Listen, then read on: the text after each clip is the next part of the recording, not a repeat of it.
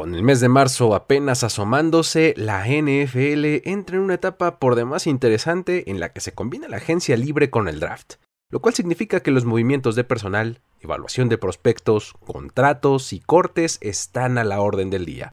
Hoy en la NFL en 10, yo, Luis Obregón, te guiaré por un conteo con las historias más importantes que tienes que conocer para estar al día con lo que sucede alrededor de la liga.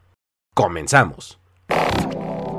Comienza la cuenta regresiva para el podcast que resume la acción de tu fin de semana NFL. La NFL en 10. La NFL en 10. Con Luis Obregón. Número 10. El Jersey Cero podría estar de vuelta. Durante las reuniones de dueños en Indianápolis, el equipo de Philadelphia Eagles presentó ante el comité de competencia la propuesta para reintegrar el cero como una opción para el número de jersey de los jugadores. En 2021 la liga aprobó que los defensive backs, los linebackers, los running backs, los tight ends y los wide receivers pudieran portar números de un solo dígito, lo que ha incrementado la demanda y ahora la intención es traer de vuelta algo que no se ve desde 1973 año en el cual se dejaron de usar tanto el número 0 como el doble cero. El reporte de Kaylin Keller de The Athletic mencionó que esta propuesta vino de parte de los Eagles partiendo de su caso particular, uno que probablemente sea común para más equipos. Ellos retiraron el número 5 en honor a Donovan McNabb, lo que les quita una posibilidad para sus nuevos jugadores. Esto sumado al hecho de que actualmente en su roster tienen a, por ejemplo, Jalen Hurts con el 1, Darius Lay con el 2, Zach Pascal con el 3, Jake Elliott con el 4, Davonta Smith con el 6, Hassan Reddick con el 7 y Aaron C. con el 8, lo que solamente les deja disponible el 9. Ahora, Elliott y son los pateadores del equipo y pues para nadie es un secreto que estas posiciones están abajo en la jerarquía del equipo, por lo que no sería sorpresivo ver que alguien les terminara comprando su número. Pero vamos, ellos lo que quieren es dar una opción más para los rosters alrededor de la liga. Lo interesante de esta propuesta, de la cual todavía no existe el reporte de cómo fue recibida o si será aprobada o no, es que podríamos ver de vuelta algo que no ha formado parte del panorama de la NFL por 50 años. Número 9. Los Lions estrenarán uniforme en 2024. Nunca es muy temprano para causar expectativa y por ello, además de aprovechando el movimiento pivotal por el que parecen estar pasando en el terreno de juego, el presidente del equipo, Rod Wood, hizo saber que están ya trabajando junto con Nike para presentar una nueva piel. Sin embargo, la espera no necesariamente será tan larga, ya que agregó que para este año presentarán un nuevo casco alternativo, el cual será combinado con el uniforme completamente gris. El diseño que hoy utilizan los Lions está vigente desde 2017, lo que de acuerdo con las reglas de la liga que indican que un equipo puede cambiar su uniforme después de 5 años de tener el más reciente, los hace elegibles desde 2022. Lo que ahora pretenden hacer es renovar su imagen usando como base los mismos colores azul y plata. En el reporte del Detroit Free Press se señaló que, aunque la afición está ansiosa por ver algo nuevo, eh, sobre todo después de que Amon Racine Brown dijera que vendría ya muy pronto un nuevo uniforme, en realidad este es un proceso que toma por lo menos un par de años. Aunque el diseño actual fue muy bien recibido en su momento, hay algunas quejas que dicen que los números actuales en el jersey son difíciles de leer. Una franquicia tan añeja como la de Detroit tiene que ser muy cuidadosa con su imagen, pero pues al mismo tiempo tienen que aprovechar este momento de éxito que tienen ahora para emparejarlo con un cambio de uniforme que parece pues como una gran idea. Incluso podrían replicar el camino de aquellos Denver Broncos que en 1997 cambiaron de uniforme y ganaron el Super Bowl ese mismo año. Número 8. Jets contra Browns. El primer partido de 2023. El próximo jueves 3 de agosto, en el Tom Benson Stadium en Canton, Ohio, en punto de las 8 de la noche hora local, veremos la primera acción de juego de la temporada 2023 en el partido del Hall of Fame entre estos dos equipos. La selección atiende al hecho de que uno de los miembros de mayor estima en la historia de los Browns, el tackle ofensivo Joe Thomas, será inducido, mientras que por parte de los Jets, tanto Darren Rivers como Joe Klecko recibirán también el honor más grande a nivel individual en la carrera de un jugador de NFL. Esto confirma que estos dos equipos tendrán cuatro partidos de pretemporada, a diferencia de los otros 30 que solamente van a tener tres. Recordemos que hace un par de años el número se vio reducido cuando se incrementó a su vez un partido de temporada regular. Usualmente este juego pues es prácticamente para nadie conocido, pero el caso de los Jets en esta próxima temporada va a ser interesante, ya que podrían estar en la primera acción de juego con un nuevo coreback titular que hayan contratado unos meses antes, lo que haría que pues tal vez viéramos en el campo a Zach Wilson. Este partido marca la luz al final del túnel de sequía que representa el off-season para todo aficionado de NFL. Número 7. Jugadores evalúan a equipos como empleadores. Los Dolphins, los Vikings y los Raiders fueron las franquicias que mejor trataron a sus jugadores en 2022 de acuerdo con una encuesta realizada por la Asociación de Jugadores de la NFL. En contraste, Commanders, Cardinals y Chargers fueron los peor evaluados. El estudio reveló sus resultados basados en una encuesta enviada a 2.200 jugadores de los cuales respondieron 1.300. Las preguntas realizadas estaban basadas en temas como trato a las familias de los jugadores, los servicios alimenticios, salas de pesas, viajes del equipo, vestidores, preparadores físicos, sala de entrenamiento y personal de entrenamiento. El objetivo de este estudio es mejorar las condiciones que los equipos brindan a sus jugadores diariamente en su entorno de trabajo.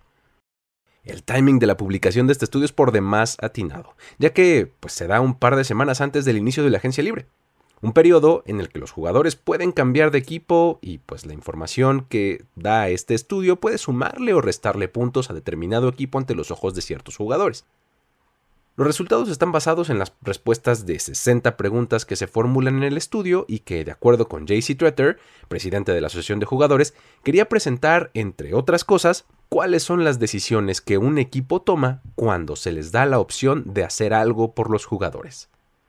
Algunos resultados de revuelo incluyeron el hecho de que hay equipos que no mantienen sus cafeterías abiertas para la cena, que algunos incluso cobran la comida, que hay quienes no incluyen suplementos nutricionales en la dieta ofrecida a los jugadores y que algunos no ofrecen viajes de primera clase.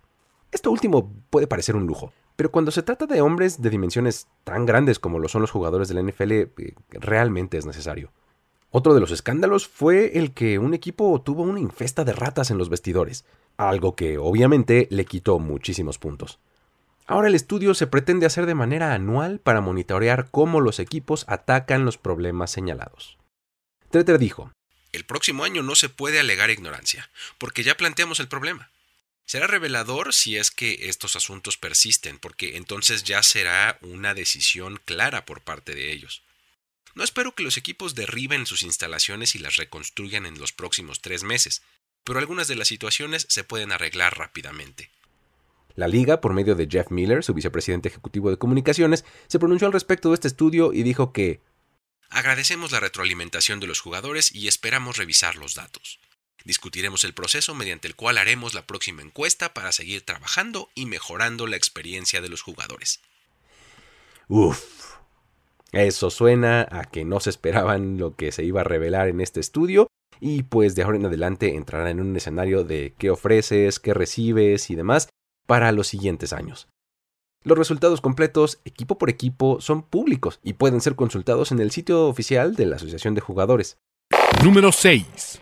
Las exigencias de Daniel Snyder. Sabemos que uno de los casos más incómodos para la liga es el de la potencial venta de los Washington Commanders y durante la semana tuvimos novedades. Cuando el Washington Post reportó que Snyder, su actual propietario, le habría solicitado al resto de los dueños y a la liga misma que lo exoneren de futuras responsabilidades legales si el proceso de venta va a continuar. O de lo contrario, presentará una demanda en su contra. Además, busca que se mantengan confidenciales los hallazgos de la investigación en curso sobre él y el entorno laboral de los Commanders que está siendo realizada por la abogada Mary Jo White. Por supuesto que estas demandas fueron calificadas por algunos otros propietarios como ridículas o absurdas. Esto incluso ha despertado una vez más la posibilidad de despojarlo de la propiedad del equipo. Un proceso que podría concretarse si se consiguen 24 votos en favor entre los dueños. Hay quienes mencionan que esta ruta no sería algo que los otros dueños quisieran seguir porque pues abriría la posibilidad de que en algún momento ellos fueran los que estuvieran en la posición de Snyder y pudieran perder su franquicia. El reporte indica que de ser necesario, el comisionado Roger Goodell estaría dispuesto incluso a ir a juicio sin embargo, también se habla de una figura mediadora, que en este caso en particular es Jerry Jones, el propietario de los Cowboys, que no solamente es uno de los dueños más influyentes de la liga, sino que históricamente ha sido el mentor de Snyder. Se dice que sería él el encargado de convencerlo de que venda el equipo, cobre un jugoso cheque y evite así más problemas. Todo esto además se complementa con el reporte de Don Van Natta Jr. de ESPN, que indica que Snyder ha tenido prácticas desleales con los copropietarios de la franquicia de los Washington Commanders. En el extenso y detallado reporte se mencionan hechos documentados de cómo Snyder ha obtenido, por ejemplo, una línea de crédito por 55 millones de dólares sin la autorización de sus socios, y de cómo ha usado al equipo para financiarse personalmente mediante tácticas como, por ejemplo, cobrarle al equipo millones de dólares por un concepto de publicidad, por poner el logotipo del equipo en su avión privado.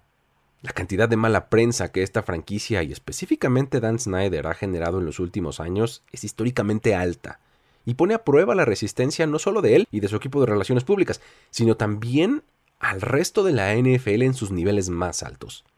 Número 5. Chicago Bears, listos para intercambiar la primera selección del draft. Durante toda la semana escuchamos múltiples reportes de cómo Ryan Pauls, el general manager del equipo, tiene inclinación por intercambiar la codiciada posición.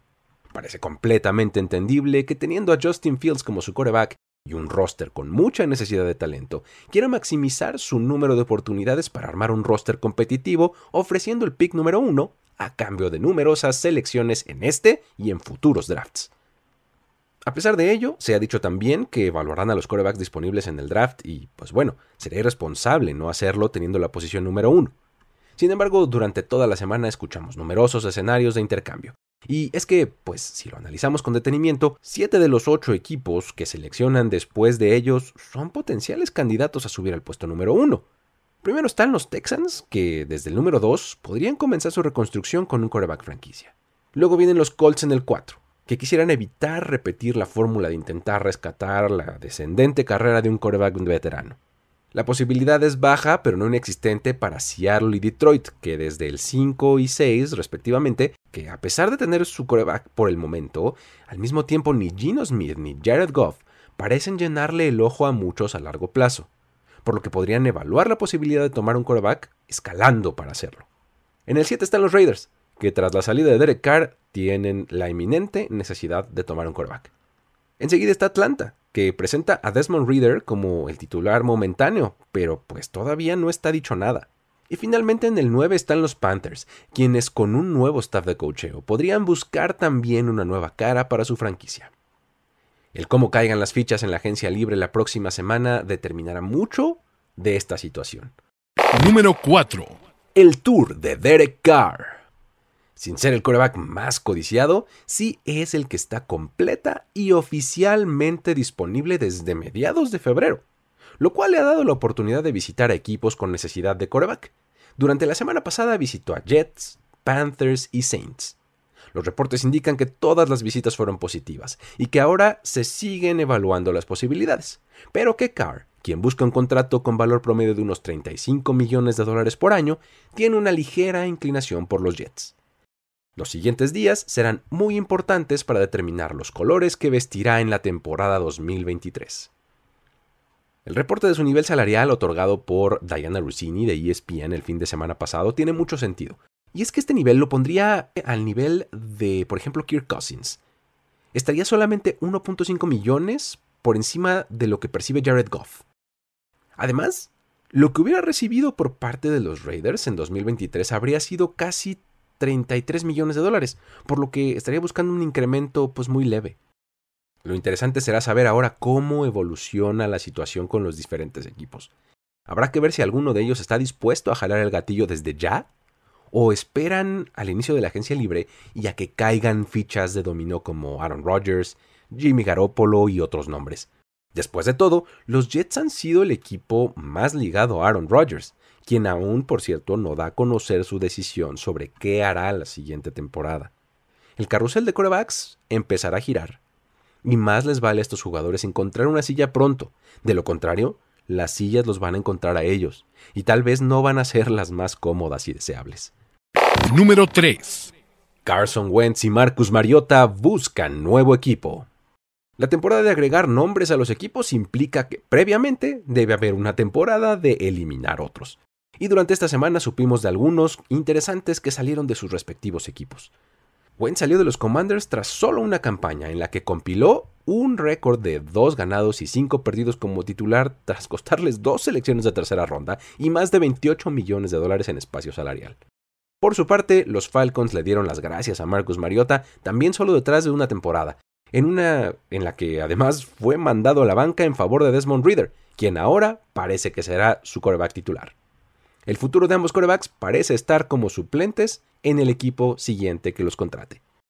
Otros nombres interesantes alrededor de la liga incluyen al receptor Kenny Golladay, quien se comprobó como uno de los peores negocios de la agencia libre en mucho tiempo, ya que después de superar las mil yardas en dos de sus tres primeras temporadas en Detroit, llegó a los Giants para sumar 43 recepciones, 602 yardas y un touchdown durante dos años en el equipo.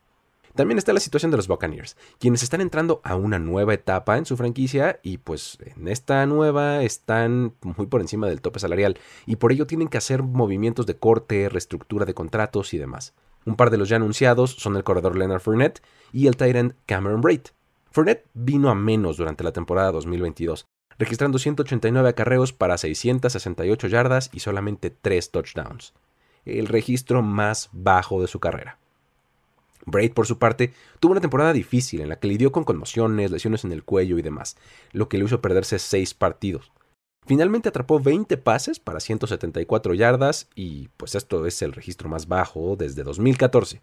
Movimientos como estos seguirán viniendo de cara al 15 de marzo, que es el día en el que comienza el nuevo año de la liga. Número 2. Pollard, Jacobs, Ingram y Payne recibirán etiqueta de jugador franquicia. Para evitar que se conviertan en agentes libres y tener por lo menos unos meses más para negociar, los equipos de estos jugadores planean ir por la ruta de la etiqueta de no alcanzar un acuerdo de largo plazo antes del martes 7 de marzo. Jerry Jones dijo que Tony Pollard es parte importante de los planes de los Cowboys. Los Raiders retendrán al campeón de yardas terrestres de la temporada pasada en Josh Jacobs.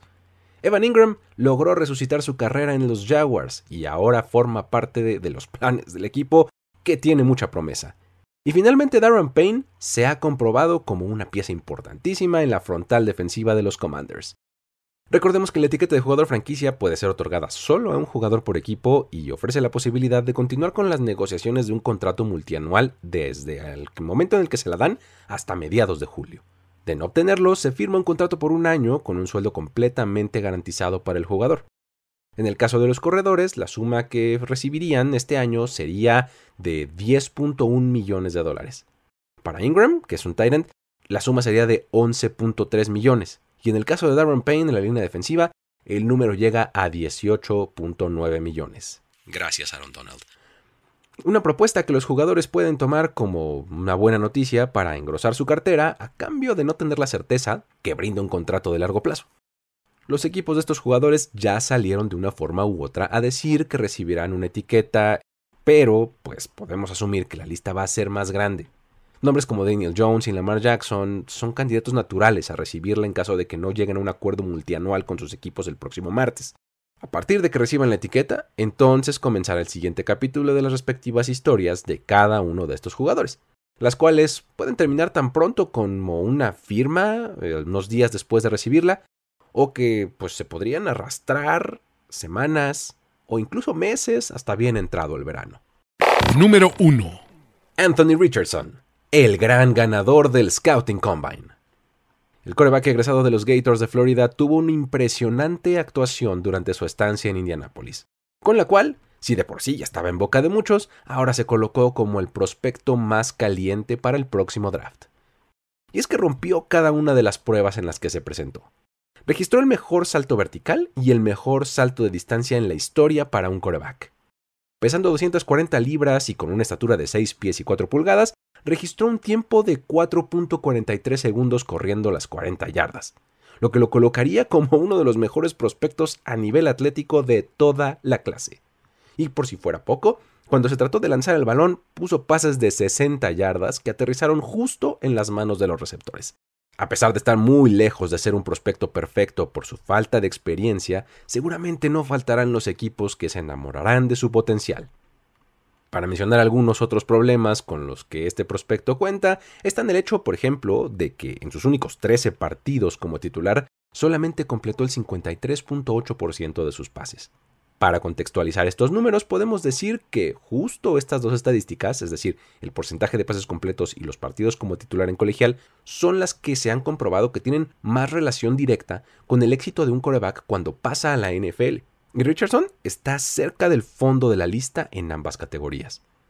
Tras su actuación, ahora se ha colocado como el segundo favorito en las casas de apuestas para ser tomado en la primera selección, solamente detrás de Bryce Young. Otros aspectos destacados fueron el hecho de que CJ Stroud, el quarterback de Ohio State, se comprobó como el mejor pasador puro de esta clase, lo que lo cimenta como una de las mejores opciones en su posición. Mientras tanto, el ya mencionado Bryce Young confirmó que es diminuto, midiendo solamente 5 pies y 10 pulgadas, con un peso de 204 libras. Esto pondrá a prueba qué tanto los equipos están realmente convencidos de que el resto de sus excelentes características como quarterback lo hacen digno de ser la primera selección global. Finalmente, hay que mencionar que DJ Turner registró el mejor tiempo corriendo las 40 yardas con 4.26 segundos, lo que lo coloca empatado como el quinto más rápido de la historia. La NFL en 10. Así llegamos al final de este conteo. Para más piezas de contenido con diversos ángulos sobre todo lo que rodea la liga, te recomiendo visitar nfl.com diagonal mundo, el sitio oficial de la NFL en español. También sigue las redes sociales de Mundo NFL para estar al día con lo último en información. Suscríbete al canal de Mundo NFL en YouTube y por supuesto al feed de este podcast en la plataforma de tu preferencia para que no te pierdas ni un solo episodio. Yo soy Luis Obregón y a título personal me puedes seguir en redes sociales como arroba el buen Luigi. Me despido de este episodio de la NFL en 10. Hasta la próxima. Ya eres parte de la conversación NFL de esta semana. La NFL en 10. La NFL en 10. Conductor y productor ejecutivo Luis Obregón. Voz en off y diseño de audio Antonio Sempere. Una producción de primero y 10 para NFL. La NFL en 10.